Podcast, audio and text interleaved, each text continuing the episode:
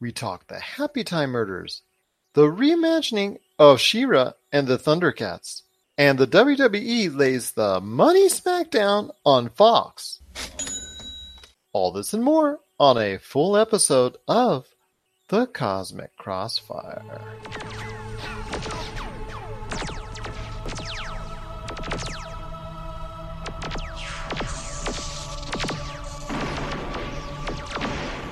And we're back with another edition of the Cosmic Crossfire. We thank you so much for tuning in and sticking around with us and listening in on the show. But it wouldn't be a Cosmic Crossfire without my good friend. He is the man, the myth, the legend behind Rob McCallum Films. You gotta check out all the great stuff going on. His site, robmccallumfilms.com, including Galaxy Hope, which you can sign up for today at kickstarter.com pick a tier that's best for you because I'll tell you what, supporting this great cause, everything that's going on in the making of this great adventure is just truly something special indeed. In fact, digital downloads start at just $5. That's $5 out there for you. Just sign up today, Galaxy Hope at Kickstarter.com. It is my good friend, it's Mr. Rob McCallum. What's going on, man? Oh, well, like you say, another day in paradise, week after week. We continue to be blessed with the good weather here in the great white north. And, you know, it's only been a few days since we recorded the last episode of Crossfire, but lots happening in the world of pop culture. Sometimes the weeks are a bit dry, and this one was a few days, and we got lots of juice. Oh, that we did. It's it's that time of the year when pop culture news seems to flow very, very quickly. And you're right, there is ebbs and tides between slow periods and periods that are really busy. And right now, in the middle of summer movie seasons coming out right now, it's and we've got a lot of stuff going on with the upfronts and television, and a lot of a lot of decisions that were made. In fact, some are still being made. And I'll tell you what, it's just a great time indeed for everybody out there who loves pop culture. Well, what we're going to talk about today really looks into the not too distant future. Uh, that's the theme we're going to run with. We're going to take a look at a trailer that came out. We're going to look at some reboots in the works, and then we're going to look at a five year TV pact that's fresh off the presses. So, first up is a subject that you and I have talked about a few times in terms of ongoing legacy and the future of the people involved with this company, and that's Happy Time Murders, the new Brian Henson film that came out, which is an R rated buddy cop film starring Melissa McCarthy and a puppet performed by Bill Barretta. This is straight up adult humor, very much in the vein of Ted, and it is as raunchy as possible. Somebody online I saw compared it to Sausage Party, but with Muppets. So if Pixar is to Sausage Party, this would be to you know Sesame Street to Happy Time Murders. Did you get a chance to check out the Red Band trailer for this? I did. It's uh, quite amusing. It does really. Uh, well, I'm going to have to say no. It's not. As far as the concept is concerned, uh, I don't but, think so. I really don't. I think they're, they're lazy here. They're lazy here. I think that there's really nothing special about this. I want to love it. I love adult puppet humor. I really like Meet the Feebles, a Peter Jackson film, which is a, a raunchy parody on, on the Muppet Show uh, back, I think, in 1990. It came out this just reeks of another stale storyline in which somebody is going around killing puppets from a beloved uh, children's show, and the these two cops are going out to try to stop it. Uh, of course, the the niche hook is that one of them is a puppet, and there's going to be tons of in jokes, and even the trailer makes uh, uh, no shy reference that the director Brian Henson directed Muppet Treasure Island, Muppet Christmas Carol, some episodes of Muppets Tonight, and they're throwing you know the Sesame Street legacy in there. I just I just don't think it's funny. Like I'm I'm all for it. I just don't think it's funny. I think it's the lowest common denominator of humor on, on display. I think the film's going to do very poorly at the box office. I'd say the overall take is going to be 20 million or less. That could be uh, quite a possibility because people, if they don't key in on it right away, then they're just going to turn it off and see it as something that, well, you know, just something they're they're going to miss and not going to be able to be interested in it. So I, I could see that, but I just thought it was kind of cool concept as far as trying to poke stabs at at the Sesame Street genre and, and that whole type of feel. But you're right, poking fun at something that uh, that type of. Uh, I, I, guess you can poke fun at it, but it just doesn't really make sense for a lot of people to go ahead and and really poke fun at something that that beloved such as Sesame Street. I mean, I think when it comes to poking fun at franchises like The Muppet Show or The Sesame Street, we've already got two great examples in pop culture that have done it extraordinarily well. Maybe three. We've got The Simpsons, we've got Family Guy, and we've even, even got Saturday Night Live that that throws the occasional rib towards the the Muppets or, or Sesame Street themselves.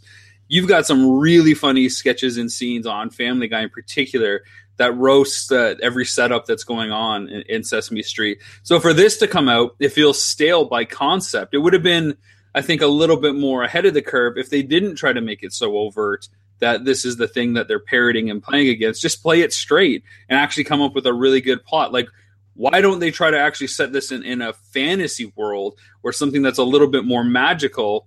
Or maybe like a Roger Rabbit scenario? Yeah, a little bit. And I did read an article that kind of compared it to Roger Rabbit in that situation where it's the team up between the tune and the cop, in this case, the puppet and the cop. So even by that uh, observation, it feels dated and stale. But if you were to set this, you know, maybe, uh, and how different is this than Bright that came out around Christmas time with the orcs living in LA? And this is set in LA, teaming up with the human cop uh, as well there, right? So now we're seeing this again. And that film got panned big time. Now Netflix said the streaming numbers were really high, but you know they that were doesn't off the charts. It's one of the highest viewed counts on Netflix according to them. According to them, it's really it's those statements are really easy to make when they can say according to them, and we have well, they already greenlit a sequel. Why wouldn't they? Because they can say it's the best thing going on, and they've got Will Smith probably under contract. It's an easy gig for him to do.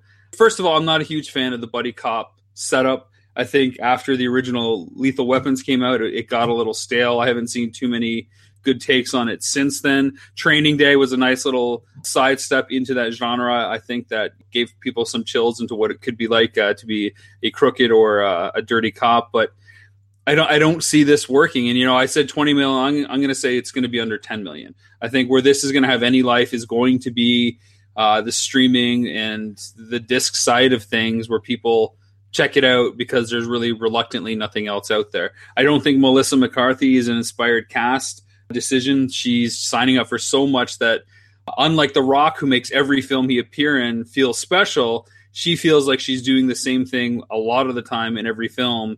And you sure you know you, what you get with her, but I just don't feel like it's going to be an extra special appearance with with her as the lead human, so to speak. Life of the Party debuted at one of her lowest starring vehicles. So I, I, I agree with you on that. It, there is the law of diminishing returns. Maybe a change of scenery or a change of direction for her would probably be best. But like you said, the, the trailer itself it did not meet your expectations, and it also didn't meet a lot of others as well. So as I'm gathering the information online and I see social media right now from what I'm looking at it, you're right. It, it's not going over well almost as bad as the Thundercats, my friend.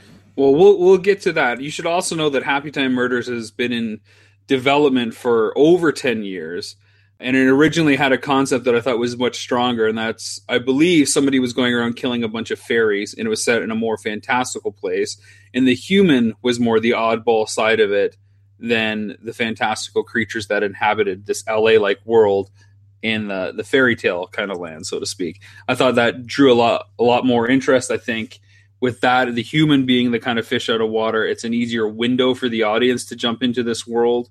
And, and I think you can play with a lot more magical elements in the way that Harry Potter introduces wizardry in the mix with uh, real society, so to speak. So, if that is the concept I'm thinking of, and they switched it the other way, I think it's a big mistake on their part. I think it's a a major goof for Brian Henson to do this and add it to his film filmography with all the other films that, that he's had in there. I know this also comes on the heels of him doing a lot of the puppet up improv sessions that started in Vegas about 10 years ago and had the occasional month long run at places like the Venetian and the Luxor, I believe. But again, I'm a, I'm for adult humor when it comes to puppets and puppetry and stuff. I just think this is stale, and I didn't think any of the jokes were new or fresh or you know really anything to write home about. So, well, I think it comes down to the fact that studios are occasionally looking for something outside of the normal realm, and adult humor seems to every now and then, when it's done correctly, hit actually and surprise a lot at the box office. Like you mentioned earlier, Sausage Party, that was a big surprise hit for Sony, and I, I just see this kind of as a follow up in that in that. But a lesser genre. version of it. Yeah, but a lesser version of it, and obviously it's not scoring well with you. And, and like I said, from what I'm reading online, it's not scoring well with a lot of other people.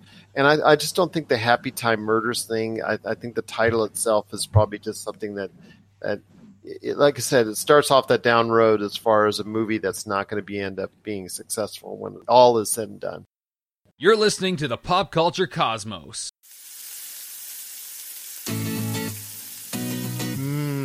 Nothing's better when grilling your favorite meal than adding some delicious Wheelie Q rubs, seasonings, and gluten free barbecue sauce.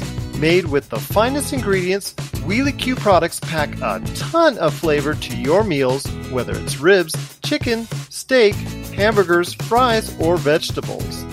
To get your hands on some of these tasty Wheelie Q items, head on over to www.wheelieq.com and a portion of all profits made will go into finding a cure for spinal muscular atrophy.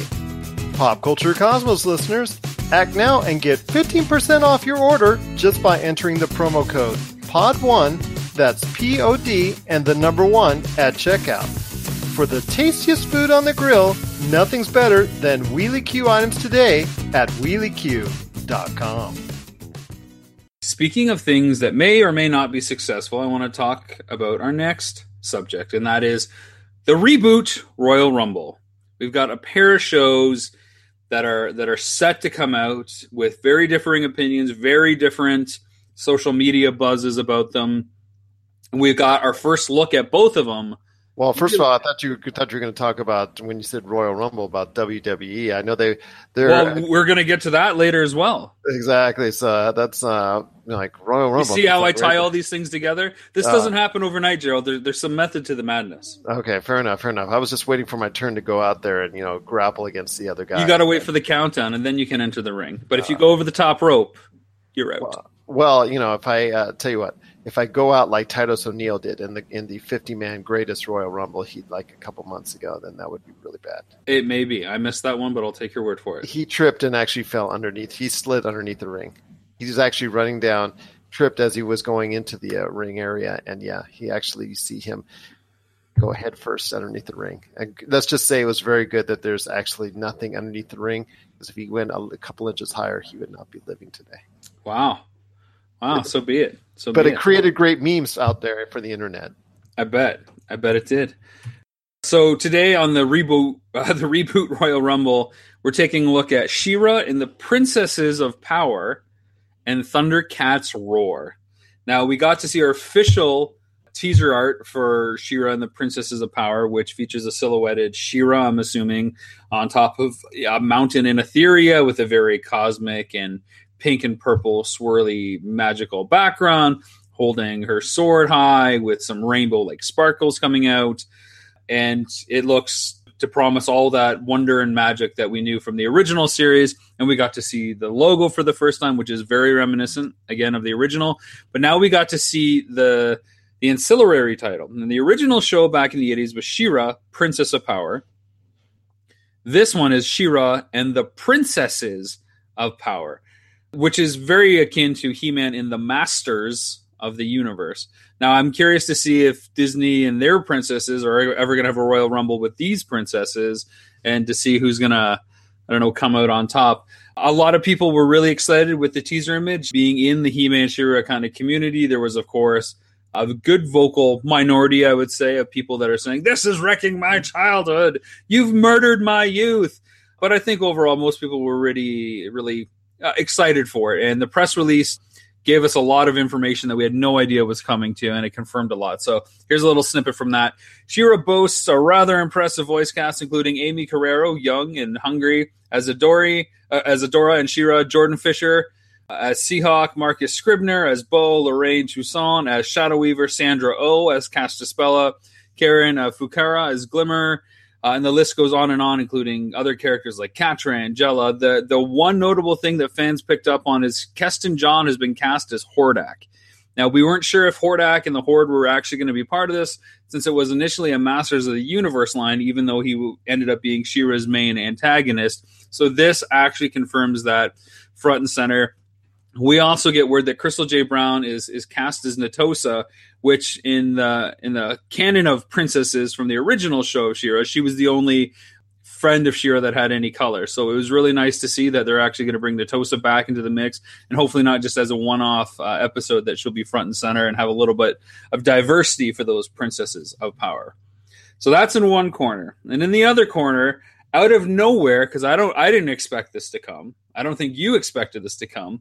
We get word that a new show is coming to Cartoon Network based on the Thundercats franchise, and this is Thundercats Roar.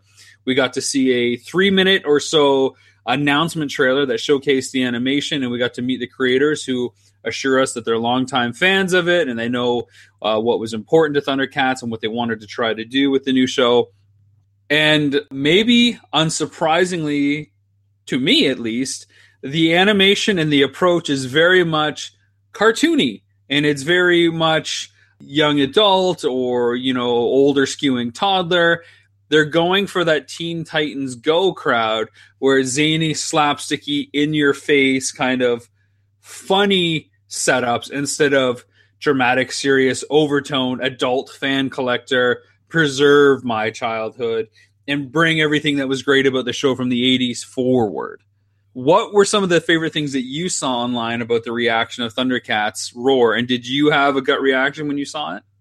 I'm not a huge fan of the Thundercats series. I will say that uh, it, it's kind of funny to see the uh, online reactions because there are plenty of them, and none of them are good.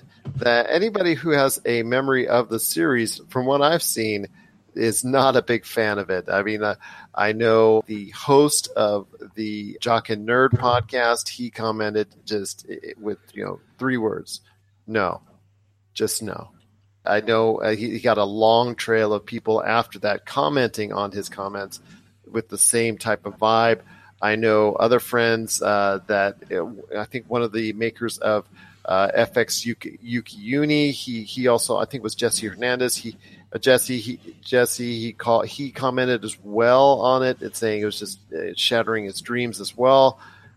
I, I just like you said, it, it, just seems to be a poor choice, especially the the the difference from the original series, uh, from what I remember of it. Anyway, It just seems to be a poor choice. I, I, understand what Cartoon Network does. I understand their cartoon style, uh, and I, I, obviously they've done extremely well with Rick and Morty and that style of comedy and that style of goofball, zany type of atmosphere, co- social commentary, and all that. But I don't think I would have chosen the Thundercats, I probably would have suggested them do something original because they've struck a gold with Rick and Morty. Why not do it again? Well, you know, I I'm going to be in the very, very, very small minority, maybe the only one out there, aside from the show's creators, that actually really likes the direction they're going in. Now, I, I should say a few things. One, I wasn't a fan of the show back in the day. Uh, there's a lot of parallels with it in He-Man and the Masters universe. It was just something that, for whatever reason, didn't fall into my scope of regular viewing. I didn't really get into it either. Like it, it is essentially very similar to He-Man, right? You've got the good guys and all their their characters with their specific powers. You've got this this magic sword that transforms the hero. You've got a skeletal like uh, villain Mumm-Ra is very similar to Skeletor. I mean, Thundercats and He-Man had a crossover, and you could see the parallel characters and the parallel uh, stakes and and what pushed each side uh, going was was very like right down the, the same path. But for whatever reason, back in the day, Thundercats just never spoke to me. I never had any figures growing up. Never really watched the show. Everybody that's complaining about the direction the Thundercats go and saying they wanted they they would rather it be something more adult, something more close to the original series. Where were you in 2011 when they did exactly that? It did wow. exactly that. It was very similar to the 2001 2002 He Man reboot that was close to the original show. It was adult skewing, great animation, good storylines. They did the same thing for Thundercats in 2011, produced a ton of toys that were really decent, had great package art on it, and it died after one season because nobody watched it and nobody supported it. Well, that's the thing. I think I don't think they're trying to go ahead necessarily to pick up on nostalgia. I just think Cartoon Network is actually using nostalgia in this case just as a, a foundation, so to speak, for something new that they want to bring up and and have it skew to a younger crowd than who actually watch the Thundercat series. I don't think in this case they're playing to those people that are familiar and love the Thundercat series. I think they're just trying to reach a brand new audience, and it is with that Teen Titans, Rick and Morty style animation style, uh, you know, kind of craziness, goofball type deal that they're trying to cater to a new crowd and trying to get a new audience from it, and not necessarily trying to grab at that old nostalgic audience that a lot of other nostalgic shows that are that have come back are trying to reach to today.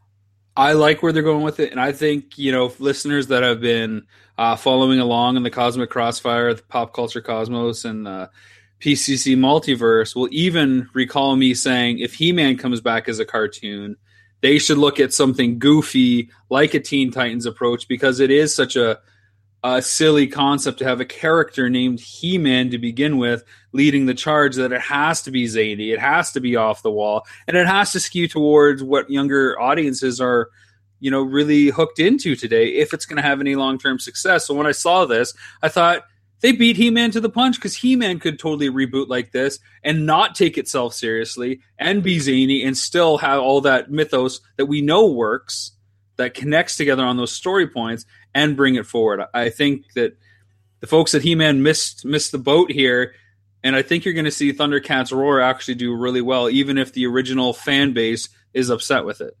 I will say this: that from my memories of Thundercats, watching the few episodes I did, as compared to He-Man, which I watched quite a bit more, the hokiness level of He-Man was really that was really high. So I yeah. agree with you. I, I agree with you on that. That it could translate better into a comedic series today.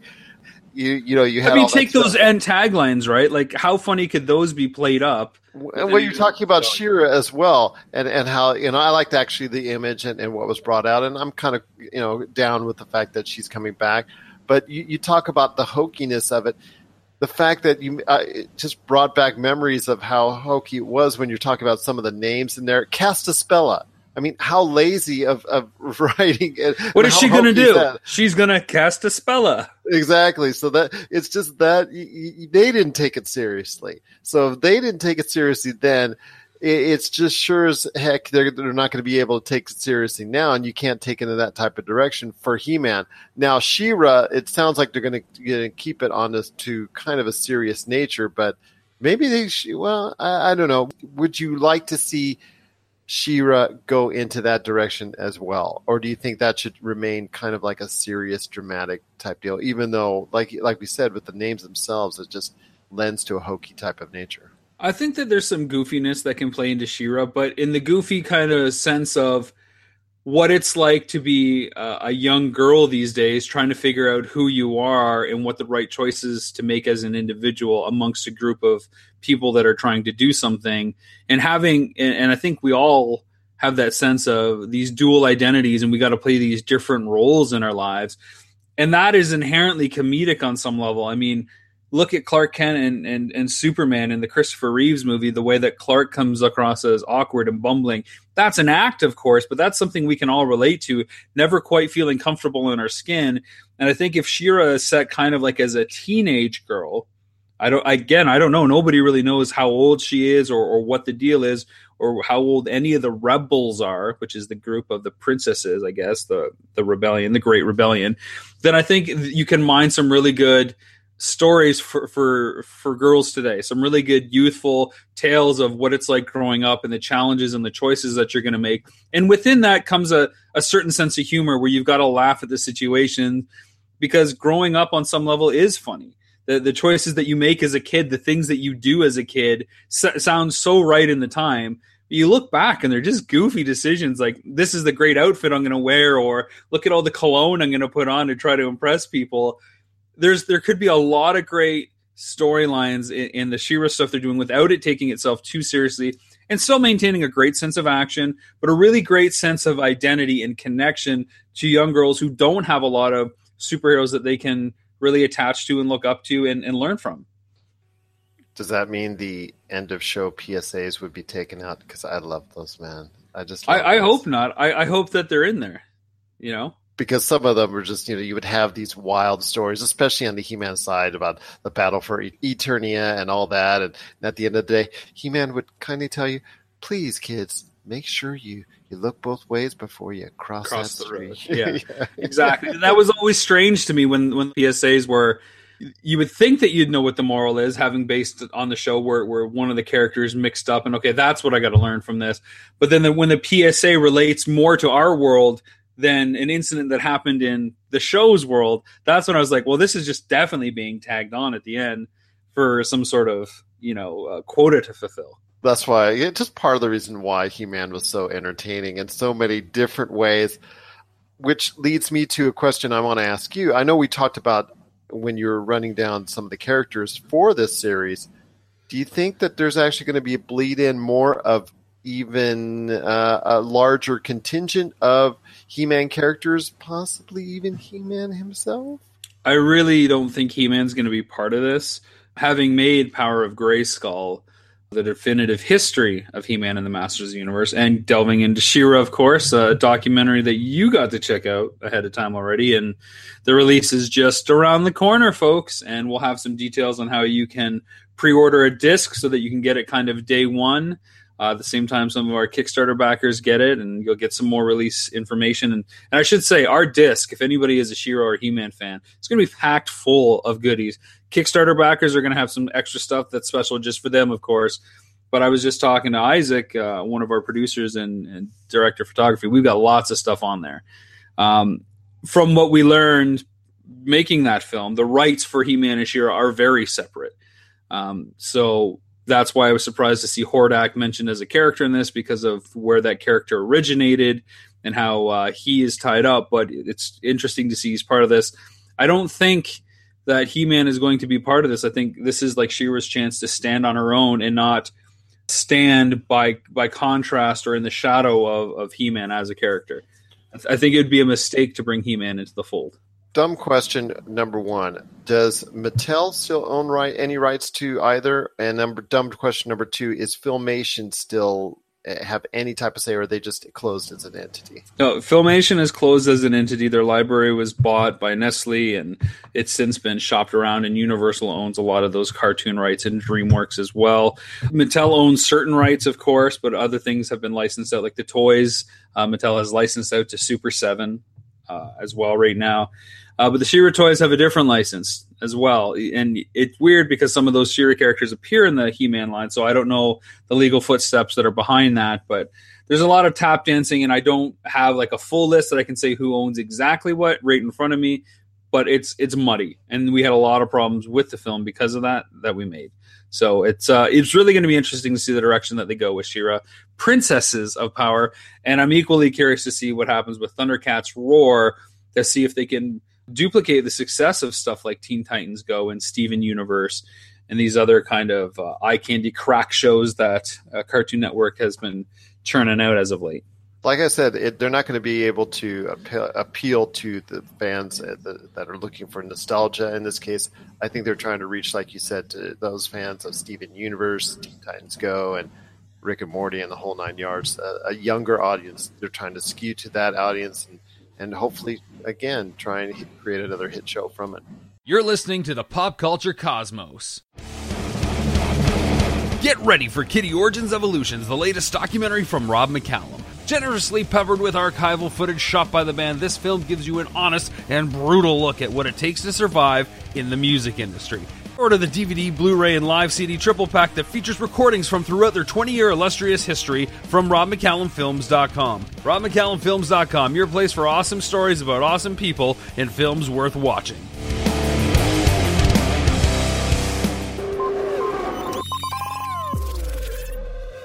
You alluded to it earlier. We just finished a segment called Reboot Royal Rumble. We've got to talk about WWE and Fox and their five year uh, pack that's worth over a billion dollars for Fox to stream SmackDown or to showcase broadcast SmackDown. Now, there's still some details that haven't been uh, revealed. Currently, USA has uh, SmackDown rights, and it airs on Thursday or on Tuesday live. And it looks like the Fox deal is going to have SmackDown on Friday. It is probably going to be pre-recorded and taped, like it originally was back in the day uh, when there was Monday Night Raw and SmackDown it used to be on Thursday on UPN. Not Um, definitive yet because the fact I, I know that Fox is still trying to put some pressure on a live format, but like you said, it's it's neither here nor there because I know for travel schedule reasons that could be very very hard to do because especially if if you know you've got split crews going all over the world and whatnot that that could be an issue as far as having it on Friday nights live, but. Yeah, and, and that's some that's some of the issues too, right? Because usually they'll stay in the same venue and switch everything over with everything set up for the second show, the Tuesday night, so that it is easy to go live for both of them, and then pack up and, and move out next week, rather than having a lot of the different moving pieces around. I've actually never really been a fan of SmackDown as a brand. I remember when it was introduced, and I remember the big uh, draft of of wrestlers and talent that went to the SmackDown show and of course the WCW draft that happened where different characters went to different programs again. I think there's too much talent right now in the WWE that I would rather see two shows a week and watch those storylines unfold quicker than one show and wait another week for it and then see another kind of storyline and, and keep that up because I think you're really just dividing your brand and, and what is good and what isn't good or what's appealing. And that makes the pay per views that much muddier as well in my opinion. But this is really interesting, right? Like Fox acquiring some TV assets. We're still in the midst of the Disney Fox deal with Comcast looming in the background. Is this going to be part of the TV pack? Probably not, because it's on the sports side, and we know Fox Sports is is separate from that Disney merger. So it's interesting to see them invest so much heavily in, into something like WWE, and for WWE to pick Fox as, as a partner going forward after so much success on USA dating really back to the to the mid '90s. What uh, was your reaction when you heard about this deal going down? Well, it's it started with the, the speculation started as soon as USA Universal said that they were going to go ahead and re- not renew the contract with uh, WWE, and you were thinking yourself, okay, why would they not keep a show that gets between two and a half, I think cl- close to three million as viewers each and every week. As far as uh, you know, because w- what else did they have right now that's going to get that type of audience? Well, now we see the reasons why because WWE themselves are looking to actually broaden themselves and actually go into a different format. I think this was something that was coordinated as far as between Universal letting it go because the fact that they don't want to pay the extended dollars necessary in order to retain both shows from the WWE and WWE themselves wanting to go ahead and expand onto back. Well, that's the first time they've been back since what uh, I think they had the Saturday Night Special on Fox I, before they after they had it on NBC. So I think it's been a little while since they had been on uh, any type of broadcast television. So the like you said, the problem is logistics about wanting to do it live. I know Fo- I know Fox wants to do it live, but like you said, when it comes down to it, when they do their shows, a Monday Night Raw, they do it at one location. Sometimes they will do it in the same arena the next day. Most times they will do it in an arena in and around the same area, like for instance, LA to San Diego or somewhere in South Southern California. New York would be, let's say, one time in the Madison Square Garden. Next next taping would be in SmackDown would be at Barclays Center. So it's just it, it's logistically, it, the, you know, for them it has to be somewhere close in order to do those major tapings. Now you're asking between that three or four day bump to do it live. And that's kind of hard as far as from a logistical value, what you're asking the WWE to do. So, but the problem is if you tape I, it, I, I, but I got to tell you, a billion dollars solves a lot of logistical issues. It does because if you tape it, numbers go down. It's been proven uh, with the wrestling community as someone who follows wrestling on pretty much a daily basis still to this day. It, it the traditional numbers skew down if it's presented in a taped format. And that to me would be an issue I think Fox has as far as trying to not promote a live event. Uh, but it just it's, it's kind of weird that they're they're canceling shows. Fox are that that are garnering two to two and a half million. Like for instance, L.A. to Vegas just got canned. Yet they're willing to pony up, like you said, over five years, a little over a billion dollars for SmackDown and something that's that hopefully will garner uh, just maybe what a million more than that. I don't think at this point in time in the wrestling industry that you can count on more than three, three and a half million as far as a regular audience to sustain itself each and every week because we're not at the point of what we were at in the late 90s when you had the major wrestling wars between World Championship Wrestling and WWE. It has right now the market is definitively towards the WWE for better or for worse. And at this point in time, like you said, there is a glut of wrestlers out there in the WWE, none of which at this point in time have really broken themselves out as a major star that people can get behind. So you don't have that big rush of, let's say, a Hulkamania or a Steve Austin craze at this point in time. So you, all you have is right now a a solid fan base that you go off of, but is that going to be able to sustain you long term? So far, it's been okay because they've been sporting that and the WWE network. WWE networks continue to rise gradually each and every year, so that's been a big win for them. So I guess at this point in time, if you are satisfied with right around three million viewers, maybe three and a half, then a billion dollars may be worth it. But I'm just not exactly thrilled uh, as a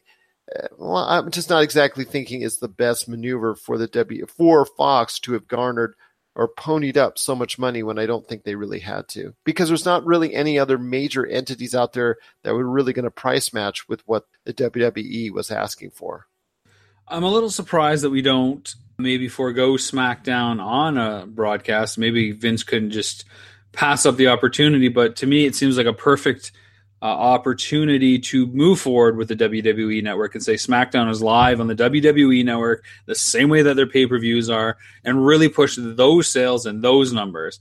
I also think in the back of my head, USA is giving up SmackDown, which frees up a lot of dollars. But then we got this other thing coming down the road, and I think 2020, known as the XFL and maybe USA is going to get into business or NBC is going to get into business with the XFL again and, and kind of keep that partnership going, which but could also, also really work with Fox, right? But yes, that's true. But you got to remember, in the process of letting SmackDown go, or however you want to say it, there was a coordinated whatever. They also paid a big raise for Raw. So some of that money went back into the WWE when it comes to paying for the exclusive rights for Monday Night Raw. So it wasn't exactly a total. Let's get you know we we freed ourselves up of a billion dollars over five years. It's it's you know they still actually had to pony up quite a bit more for the actual retention of rights for Monday Night Raw. It's a good point, but maybe advertising dollars are up too. Who knows? Who well, knows? And, that's the, and that's the big problem with wrestling. It's never been able to skew the type of advertising dollars that other traditional shows that also get the same type of audience does. So that's also one of the major reasons why it hasn't been on broadcast television as prominent as it maybe should have been over the course of the past 30 years. It's all good points. We'll have to wait and see like a lot of these things again. Today's topic was, you know, the the near future, what's going to happen, what's going to come, how's all how are all the chips going to lie? Happy Time Murders, it's not going to make a lot of money. It's just not going to do it. 10 million or less She-Ra, Princess of Power, I think will be a solid entry for for Netflix uh, as a show. Those numbers really won't matter to any of us. Thundercats Roar, uh, Cartoon Network putting it out there. We'll see if it can sustain to do two or three, maybe four seasons. Who knows? It could get its own film like Teen Titans Go has coming out this summer. Uh, and then, of course, who knows what the numbers will be for WWE and Fox and what that partnership will look like going forward. And if we can see some of the XFL as oh, part of it or not. Spare me. But did you want to cover that last one, the one we couldn't get to last week? I got time, man. Uh, I think we should save it. I think we should save it. Put it on the back burner one more week. All right. Yeah. I, am in suspense myself because I haven't heard that what it is. So I know, I know. I just keep dangling the carrot, keep dangling it away. Well, before we go, I want to ask you I said it before. There's a lot of stuff going on when it comes to the world of Rob McCallum, and you got to check out today robmccallumfilms.com, which gives you an update on everything going on. But there is a lot going on in your world, my friend. You got to go ahead, give us the disclaimer, man. What is going out there?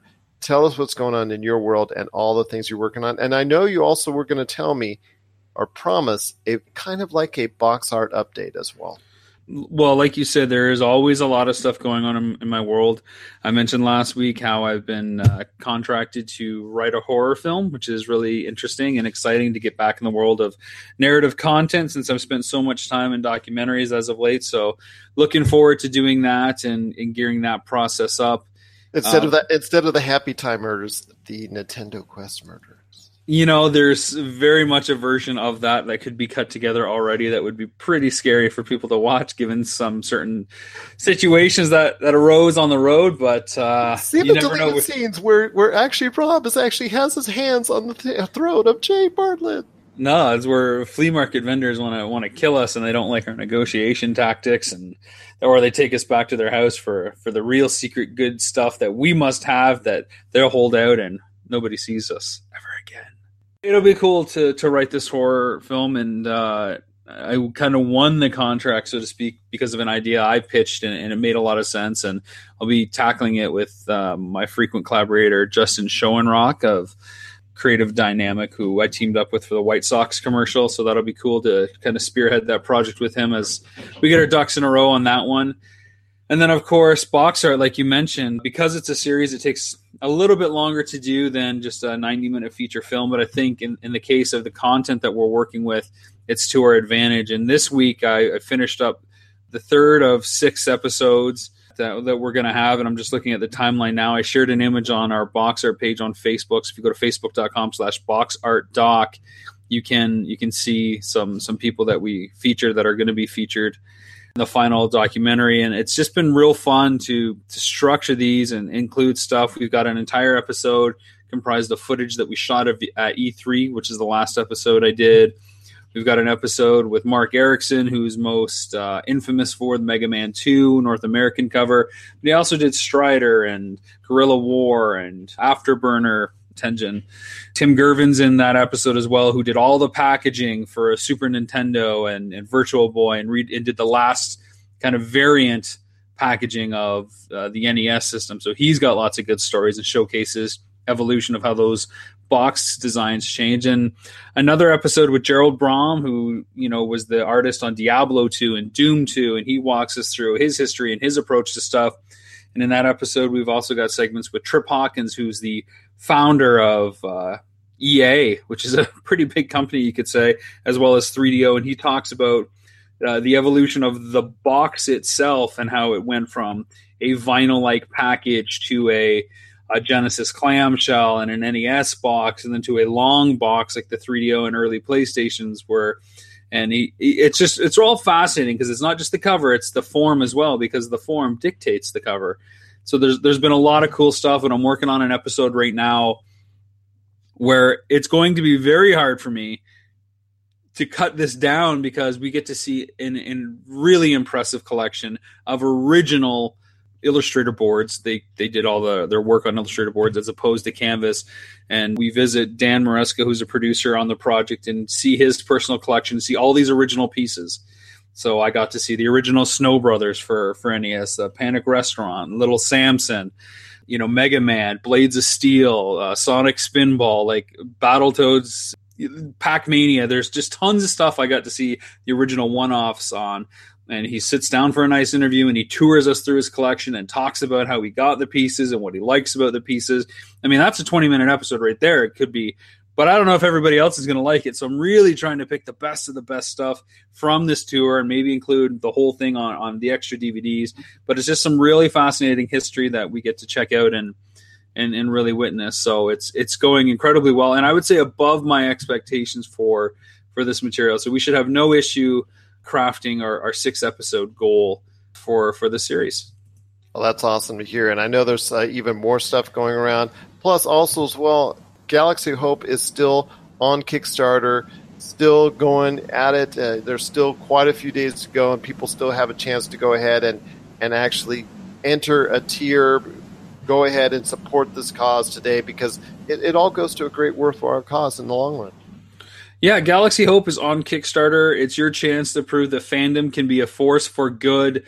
Five dollars gets you a digital download of, of the feature film, which is kind of a steal. I always look for those like no brainer rewards and like to offer them to people. Five bucks gets you part of the club, and you get to see another kind of epic pop culture road trip with Jay and myself. This time going on a mission on behalf of Children's Health Foundation here in Canada to try to mass the coolest uh, collectible stuff of Star Wars nature, so it can all be auctioned off with proceeds going to help uh, the Children's Health Foundation. It is kind of a, a, really important pop culture mission, which is which is fun. It's more than just two guys having some fun on the road and and checking out cool collectibles. There's there's some high stakes here where the the livelihood and life will get impacted of a bunch of people with the, the results of our actions. So five bucks, go to Kickstarter.com, search Galaxy Hope become a backer today. And if you've got a store, a gaming store, a toy store, there's some sponsorship tier still available. Your your store t- like name could be an above the title kind of credit. It, you, everybody in the world could see that forever if you want uh, some good advertising dollars. So definitely check that out. We've got about 10 days to go. I think nine days, maybe something along those lines, depending on when you hear this. Either way, the clock is ticking, much like it will be for Jay and I if we're able to hit the road with this film crew and make this happen. So Galaxy Hope Kickstarter.com, five bucks, be a part of it, or get an awesome Blu-ray chocked full of goodies. That's great to hear. And again, for all your updates, go to Kickstarter.com slash Galaxy Hope or his main site for all the, the latest updates on his projects. RobMcCallumFilms.com, Rob McCallum Films on Facebook, and of course, Rob McZob on Twitter, or you can send us a message as well here at Pop Culture Cosmos. Rob, been a good one, my friend. I just truly appreciate you sitting down and talking to me once again on everything going in pop culture. And I feel like going out and doing like a Royal Rumble myself right now after all that. There you go. Take on. Just picture yourself beating up either a bunch of cop like puppets or some uh, oddly animated cat people.